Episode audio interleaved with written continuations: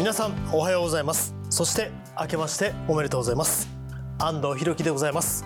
マイライフマイチョイス、この番組はご出演いただいたゲストの皆様の人生の歩き方のお話を伺いながら、リスナーの方々も勇気づけられるようなお話をお届けしたいと思っております。新しい年もよろしくお願いいたします。さあ、新年最初のお客様ご紹介しましょう。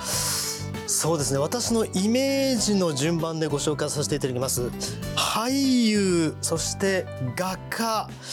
さらにはヨガのインストラクター、プロボクサー、お笑いタレントの順番です。ご本人はどの肩書きがお好きなんでしょうか。片岡鶴太郎さんです。よろしくお願いします。明けましておめでとうございます。おめでとうございます。よろしくお願いします。鶴太郎さんご本人は、ご自身でどのように思われてるんですか。肩書きと言いますか。肩書きはあんまりもうなんていうんですか、全然こだわりもなくですね、当然その出演する媒体によって肩書きどうしますかって言われる時には、もう事務所の判断で、この仕事の場合は俳優画家のがいいんじゃないかとか、これはもう芸人でいいんじゃないかとか、そういうふうにして何でもいいようにしてます。この番組では片岡鶴太郎さんということでよろしいですね。もう肩書きそのものが。そうですね。今日はよろしくお願いいたします。マイライフマイチョイス、今回は片岡鶴太郎さんにお話を伺います。公益財団法人日本尊厳死協会プレゼンツマイライフマイチョイス。この番組は公益財団法人日本尊厳死協会の提供でお送りします。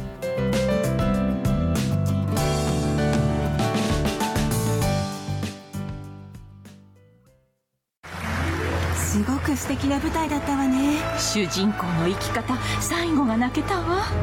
あなたの人生という舞台、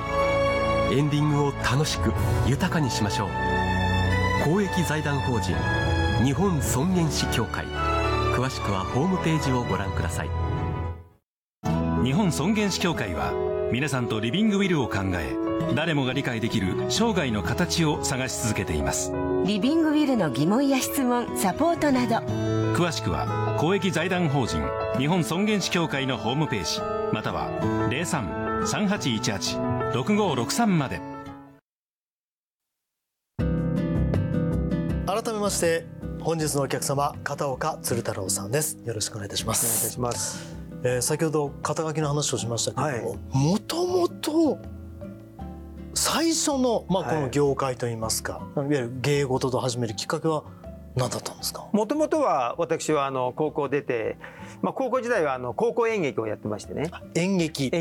やってたんですね。で、お芝居もやりたいと思ってたし、で、子供の時からうちの父親が寄席好きでしてね、日暮里の生まれなもんですから、上野浅草の演芸場へよく連れて行かれて、それで芸人さんの面白さとか、芸人さんの世界に憧れもあって、ですからお笑い、そして役者、それは将来やっていきたいなというふうに思ってましたね。で、実際に高校出てすぐに私は片岡鶴八師匠というモノマネというか歌舞伎の声色なんですね、うちの師匠は。声帯模写ですね。じゃあそれがきっかけでその師匠に習って、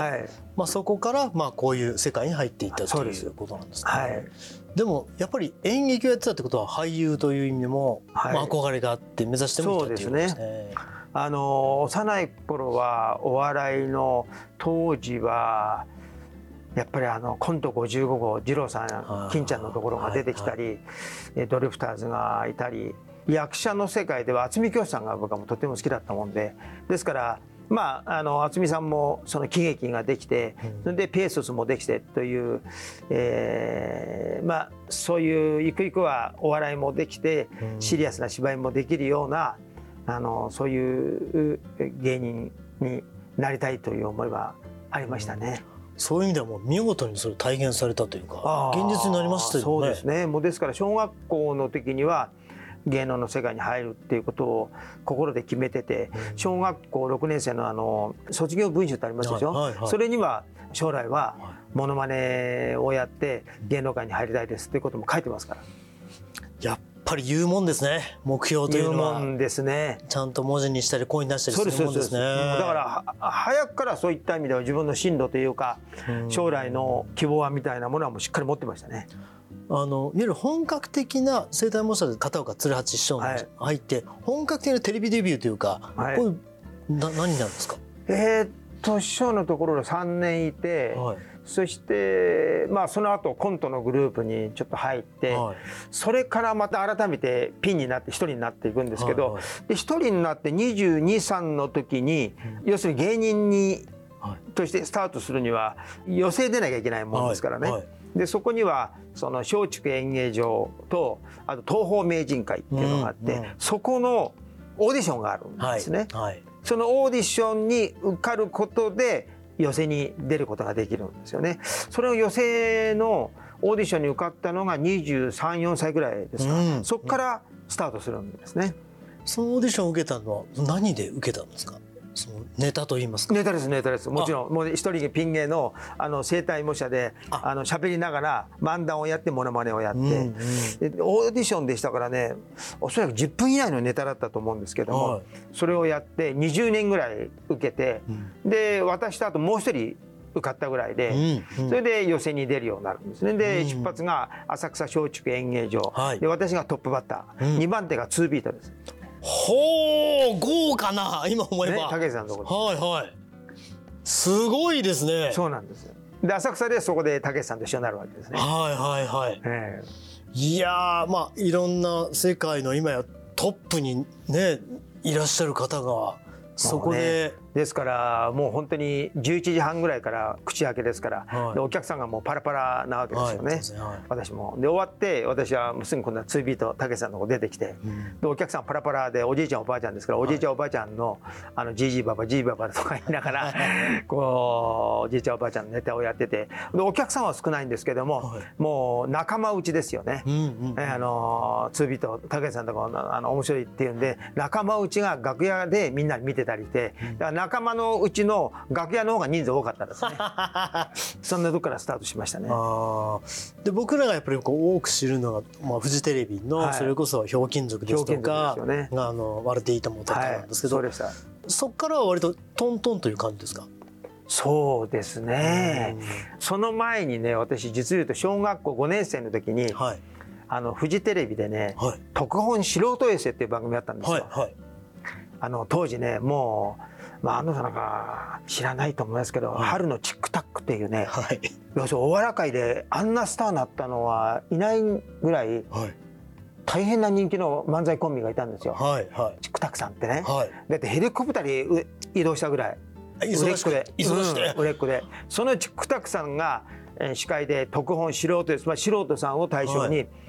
面白い素人さんを発掘しようっていうんで、そこをやってて、前座2つ目真打ちっていう3つの段階があって、で私は前座を小学校5年生の時受けるわけですよね。でそのオーディションもあるわけです。そのオーディションの時に AD さんがいて、で荻野君ね、私本名荻野って言うんですからね、その当時動物のものまねやったんですね。それ犬猫とかね、豚の食事とかカラスとかで、その豚の食事っていうのは面白いから、荻野君豚の食事を一番最後に鳥にやってやってみなって、そうするといいかもわかんないよって言って、でその通りやったらば受かって、でその AD さんが客前のいろんなこう温めるわけですね。シューとかこうやってて、でその人が面倒見てくれて、でその方が後のひょうきん族を建てる横澤さんなんですよ。横澤武さん、うわ AD さんとして AD なんですよ。で私はまだ11歳、でそういう出会いがあって、その後僕は芸人になってね、芸人になってフジテレビへそのプロフィール持ってマネージャーと行くわけですよ。そうすると横澤さんがいて、あーやっぱり来たか荻野くんっつって、覚えてらっしゃった？覚えてましたね。だって全然当選11歳ですもんね。それだから7、8年ブランクあったわけですよね。試合じゃないか、もう当時は22、23になってるか、だからもっとですよ、10年以上、10年ぐらいねなってますよね。でもちゃんと僕も顔見て、ああ横澤さんだと思って、で当時横澤さんがお笑い番組を持ってて、でそこに僕はレギュラー入るわけですね。でその後に「ザ・漫才」で漫才ブームを火付けするわけです。そういうなんかつながりがあるんですね。そうですからね、すごいご縁ですよね。はあ、でもそういう意味で言うともうきっかけはもう11歳もう始まってるってことですよね。じゃあその出会いもありながら、まあ、でもフジテレビを中心に、はいまあね、ずっとこうお笑い、はいまあ、それこそいわゆるつるちゃんっていう時代があって、はいね、忙しかったんじゃないですかそれこそ。まあ、そのひょうきん族でマッチをさせていただいてからは忙しかったですね、はいはい、もうマッチをさせていただいてからって分かる人だけはちゃんと分かってくださいはい、はい、もう当時マッチが一番人気で、はい、でひょうきん族というのは言ってみればもう TBS の8代全集合の裏番組で、はい、ですからその裏番組になんとかゲリラ的にちょっと爪痕を残そうっていうんでできた打倒 TBS なんですよ、はい、当時フジテレビはもう最下位でしたからね。でそんで、はい、ザ・ベスト10があったわけです、はいはい、ザ・ベスト10黒柳徹子、はい、でそのザ・ベスト10のパロディをやるわけですよね、表現力で、はいはい、で当時もうマッチがもうギンギラギンで、そうですね、あとこ出てって、はい、で、はい、マッチと私とはちょうど10歳違うんですね、はいはい、でマッチが15、6で出てきて、それでギンギラギンが16、7ぐらいでしょ、うん、で私が26ですから、はいはい、その時にギンギラギンをそのひょうきん族でやって、うんまあ、それがまあちょっと当たったんですよね、はいはい、そこからひょうきんマッチって言われて、ひょうきんマッチと言われてっていうのが、ね、当の近藤さんもどういうふうに思われてたのかなみたいな思ってますけど、いやいや本当ですからね、当時の明星とか平凡とかあったじゃないですか、はいね、あれ対談しましたから本家マッチひょうきんマッチで、でそういう対談してね、いいですね、でも向こうは16、7ぐらいでしょ、で私は27、10歳年上なんですけど彼が大スターですから、なんとなく私が一緒の卑屈になってました偽物マッチですから、お察しします、ね、分かりますなんとなく、ねはい、いやでもそのマッチもまあきっかけになって、はいまあ、いわゆる鶴太郎さん自身も大スターになるわけじゃないですか。まあ忙しいですよね、もうバラエティの番組、はいレギュラー8本9本持ってましたもんね。そんな中そのプロボクサープロテストを受けたっていうのは、はい、それ どういうきっかけだったんですか。でプロボクシングのライセンスを受けるってなった時が32歳でしたね、はいはい、ですからテレビでお茶の間で出るようになったのが25、6歳ですから、まあ、6、7年経ってるわけですよね、はいはいはい、まあ本当にそういった意味では、もう6、7年経ってますから、もうそのテレビの仕事が主になって毎日毎日それが日々の生活になってきて、もう大スターになってるわけですよね。もう忙しかったわけでね、はいはいはい、ですからね忙しいんですけれども非常に切な的な毎日で、なんかこのままずっとこの忙しさで10年20年過ごしていくと俺ちょっとやばいなと思ったんですよね、うんうん、なんかね消耗するだけで全然自分の中身がこう充実してないんですよね、うんうんと同時に役者として進みたいという思いもあって、はいうん、でちょうど31の時に TBS にお世話になりました、はい、男女7人夏物語、はい、秋物語、これで役者として初めてこうシリアスな芝居をやるようになるんですよね、うん、完全にその俳優の鶴太郎さんのイメージもつきましたね。そうでね、はい、でやっぱりこういくいくは芝居の方やっていきたいという思いもあったもので、うんうん、でもとはいえそのバラエティがずっと続いてるもんですから、どっかでこれは自分がどっかでけじめつけなきゃいけないと、うんうん、で本当に芝居の方をやっていくんであれば、当時まだポチャっとしてましたからね、ポチャっとした鶴ちゃんという、うんはいはい、ですからこのイメージをもうそこで一回リセットしなきゃいけないと、うん、で、まあ、子供の時からお笑いも好きだったんですけどもボクシングがとっても好きでしてね、うんはい、ボクサーにも憧れてたんですよ、はい、ボクシングやりたいと思って、うん、だけれどもやっぱ芸人になったもんですからジム通うこともできませんし、でこのボクサーとしての夢はちょっと据え置きにしててね、はいはい、で芝居の方もこうできるようになって、いよいよですねそのボクシングのライセンスを取ろうと思った時に、はい、33歳がギリだったんですよ、うんはい、ですから32の時にここで一回そのけじめをつけて33歳のラストチャンスにかけると、はい、ですからこの1年間でその秘密トレーニングをしてライセンスを取ろうと、でやっぱり役者としていくにはそのポチャッとした鶴ちゃんのイメージを一回こう振り払うには肉体もこうきちっとこう削ぎ落として、で顔もちゃんとこうシャープにしていかなきゃやっぱりこう普通のまんまで役者行ってもなんとなく男女7人の貞黒的な役を一回りして終わってしまうだろうなと、やっぱりいろんなこう人間の喜怒哀楽を表現するにはやっぱりお笑いのイメージの肉体と顔はリセットしなきゃいけない、うん、でそこにやっぱりライセンスを取る時の運動量と、はい、でライセンスを持って役者の世界にやっぱり行きたかったんですよね、うん、ですからその1年で15、16キロですか、絞って、はい、それでライセンスを取って、はい、で芝居の方にこうスライドしていくんですけど、ではそのいわゆるボクシングがメインの目的でボクサーになりたいというよりは役者の礎を作るためにボクシング、それもありましたし、自分の人生の中でやっぱりボクサーの称号は欲しかったんですね。どうしても欲しかった。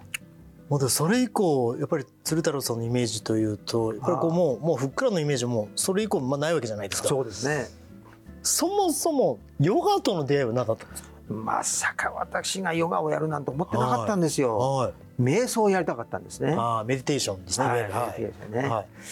い、で瞑想がいいっていうことをずっと聞いてたもんで、はい、そんなにいいのかなと、私がその瞑想をやったらどういうふうにその私自身が変わるのか、うん、でその世界にこう身をポンとこう放り投げて、うん、でそれをちょっと客観的に俺どういうふうに変わっていくのかってそれ見たいなと思って、はい、なんとですね刑事物でずっと十何年ご一緒だった秋野大作さん、俳優さんの、はいはい、であの方がですね実は瞑想をやりになってて、そんなにつーちゃんやりたいんだったらじゃあもういい一番いいと思うよこの人がって紹介していただいて、はい、それが私のマスターで、うん、そうしましたらその鶴太郎さんの瞑想というのは瞑想だけやるわけにはいかないんですと、うん、瞑想というのは実はヨガの中の最後のブロックになります。なるほど。実はヨガなんですってなって、はい、ヨガですか、はい、なってでヨガをやりませんかということで、それでヨガの道に入っていく。で今インストラクターですよ。そうなんです。しかも一番難しいなんかこう、そうです。インド政府、モディ君からもらいましたからね。モディ君なんかモディ師匠からモディ君っていうと一挙にありがたみが減りますけど師匠はね。そうなんですよ。要するにインド政府公認のそのインストラクターなんですよね。で今度ご自分がマスターになっちゃうわけですもんね。そういう意味でいうとそう指導することはできますけど、ね、一切それはしてませんけども。実際何か変わりました？何か瞑想、目がヨガをやることになって、もうそのヨガをやって12年になりましたけども、はい、うん、ヨガをやってこの12年毎朝毎朝一日たりとも嫌な朝を迎えたことないですね。かなりその私にとってはそのヨガ瞑想っていうのはとっても合ってたんですね。まあそうでしょうね、はい、でもその中辛いお別れもね鶴太郎の中であるという伺いましたけども、はい、最近ですね、一昨年ですかね、はい、そうですね、明けましたからね、はい、一昨年になりましたね、父親をね、はい、他界されたということですけど、はい、私にとりましてはこの仕事を選ぶ大きなきっかけを作ってくれたのは父親だと思いますし、はい、父親が落語好きで寄席へ連れてってもらって、で子供ですから頭柔らかいですから、うん、落語前座話なんか見るとなんとなく覚えて、はい、で寄席から帰ってくるとこたつの上に座布団を引いて毎度バカバカしいお笑いでございましたまんじゅう怖いというお笑いをなんてこうやるとやっぱり父親が目を細めてやっぱ喜んでいるんですよね、はいはい、そうすると私がこういうことをやると親って喜ぶんだ、でお笑いってやっぱりみんなで笑ってくれて楽しいんだ、うん、こういう仕事を自分のなりわいにできたらいいなって思わせてくれたのは父親でしたから、うん、きっかけですよね。ですね。ですから私が芸人になる、で芸人になってテレビに出ているっていう姿を一番喜んでくれたのも父親だと思いますしね、うん、何か喪失感というのはございましたか？でもね、もう生前、父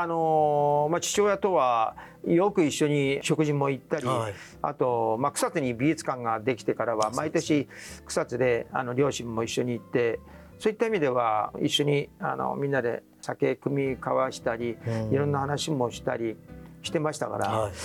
あんまり後悔ということはないんですけれども、はいはいはい、もうちょっと本当は、いろいろこと話したかったなと思ってってましたけど、でもそれはやっぱりね、おそらくみんな誰しもそういう食い入る思いは持っているんだろうなというふうには思っておりますけれどもね。まあ、死に関して言うと、父親に関して言うと、まあ、私の中で壊者条理というその言葉を常にこう持ってて、はい、まあ、仏教の言葉でね、壊者条理、つまり会う方、会うものとは、会うは別れの始まりなり、はい、必ず出会いがあれば別れがある、ですからそれはもう当然の人間の定めであるっていうことはもうずっと思ってましたから、父親と会った時にはじゃあまたねって言いながら、あ、これが最後かもわからないなって言って、ちょっとこう姿を毎回見てましたね。で、それがいつか来る今日が、あ、今なんだなっていう別れでしたね。でも鶴太郎さんの中ではもう覚悟と言いますか、できていてっていうことなんですね。なんかね、亡くなってから余計近くにいる感じがしますね。はあ、なるほど、はい、何かこうずっとこう近くに、私のこう心の中にっていうか、変な話ね、生きてる時よりも今の方が近く感じますね。はあ、不思議なことで、はい、生きてる時はまた、じゃあまたねって言って、スポーンとこう忘れてしまってましたけど、今はずっとこう近くにいる感じがこうするんですよね。で、やっぱりなんて言うんでしょう、生きてる時も父親生活してても、父親と一緒に飲み食いして、じゃあまたねって言って、そして別れてからはしばらくすると、もう何ていうんですか、僕の父親の子供の時の思い出からずっとこう思い出はあるけど、実体がないじゃないですか、はい、なんだかよく分かりませんけど、実体がね、はい、もうだって1年前の父親は当然もういないし、私自身も今こうして花さんと喋ってても、はい、もうこれで番組始まった30分前の私はもうここにいませんしね、実体がないんで、常に生きてても会ってまた、あ、元気だねって言いながらも、前回会った時の父親ではないし、今はここにいるけど、だからなんかね、実体がないという思いがこうあって、で、今も実体はないけれども、心の中に父親のなんていうの、気配というか、そういうものがずっとこう胸の中にあるという、そんな感じでしょうかね。なるほど。という意味では鶴太郎さんご本人の、まあ、旅立ちもそんな感じになるんでしょうかね。もうそうだと思いますね。御水のごとく他界したいっていうのは私の希望なんですね。ですからいつか来る今日今、はい、というのが死だと思ってますから、だからその間精一杯生を謳歌して、はい、この肉体と精神魂を思いっきり輝かして、それで他界したいと。で、できればやっぱりその現役で好きな仕事をして、絵描いたり芝居したり、そんなことをして、そして、おじいさんちょっとあれなら昼寝してんのかな、あそこでな、なんて言ってたら、あれ亡くなったねなんていう、そんな状態で去りたいですね。もう今日本当に貴重なお話が入って、本当に今日幸せでした。今日のお客様、片岡鶴太郎さんでした。ありがとうございました。マイライフマイチョイス、この後はあなたのマイライフマイチョイス、メールや質問にお答えします。片岡鶴太郎さんも最後までお付き合いください。はい、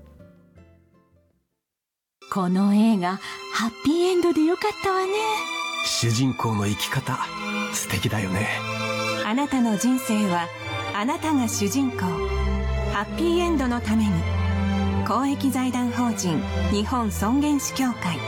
詳しくはホームページをご覧ください。先生、最後まで自分らしく生きるためにこれ作ったんです。リビングウィルカードですね。患者さんの大切な希望を叶えるのも医師の務め。一緒に頑張りましょう。あなたの意思を1枚のカードに。詳しくは公益財団法人日本尊厳死協会 03-3818-6563 まで。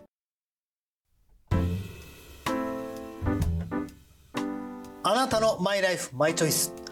ここからは番組や尊厳死協会に届いた質問にお答えするコーナーです。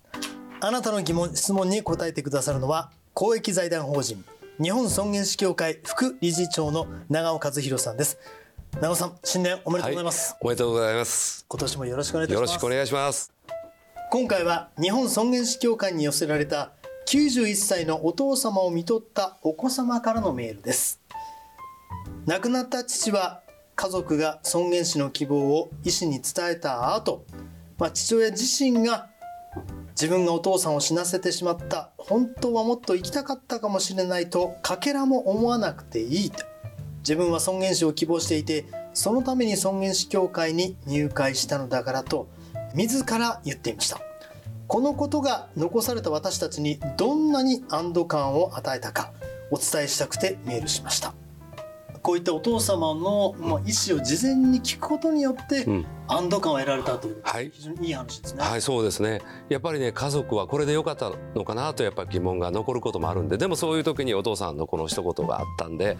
家族はこれで良かったなと納得できるし、もしお父さんがそういう意思表示をしてなかったら、やっぱりその亡くなられた後にあれで良かったかなという迷いが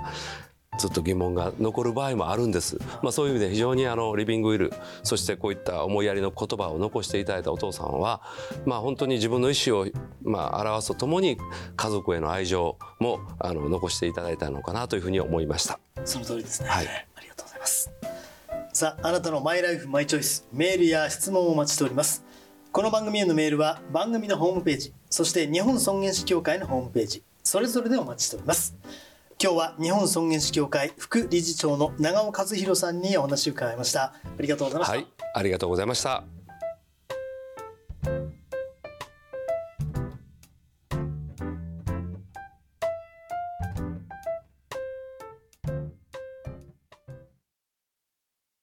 お父さん、私たち本当に素敵な人生を過ごしてきましたね。そうだね。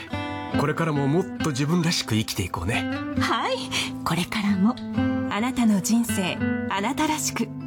公益財団法人日本尊厳死協会、詳しくはホームページをご覧ください。日本尊厳死協会は皆さんとリビングウィルを考え、誰もが理解できる生涯の形を探し続けています。リビングウィルの疑問や質問、サポートなど詳しくは公益財団法人日本尊厳死協会のホームページ、または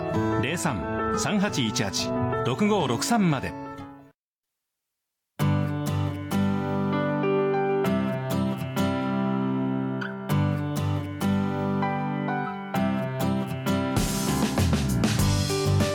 本日はお客様に片岡鶴太郎さんをお迎えいたしました。さあ鶴太郎さん、今日ご出演いただいていかがでしたか？いや、とても楽しかったですね。あっという間でしたね。はい、原さんと今日僕初めてでしたけども、はい、とてもお話をうまく引き出していただいて、とても楽しかったです。ありがとうございます。ありがとうございました。初めてでしたよね。初めてですよね。僕あまりにもずっと鶴太郎さんを拝見しているので、もうありがとうございます。今日、こんな素晴らしい出会いをありがとうございます。改めまして本日のお客様、片岡鶴太郎さんでした。ありがとうございました。ありがとうございました。この番組は YouTube でもご覧いただけます。マイライフマイチョイス、日本尊厳死協会 TBS で検索してください。お相手は安藤裕樹でございました。それではまた来週お会いしましょう。さようなら。公益財団法人日本尊厳死協会プレゼンツ、マイライフマイチョイス。この番組は公益財団法人日本尊厳死協会の提供でお送りしました。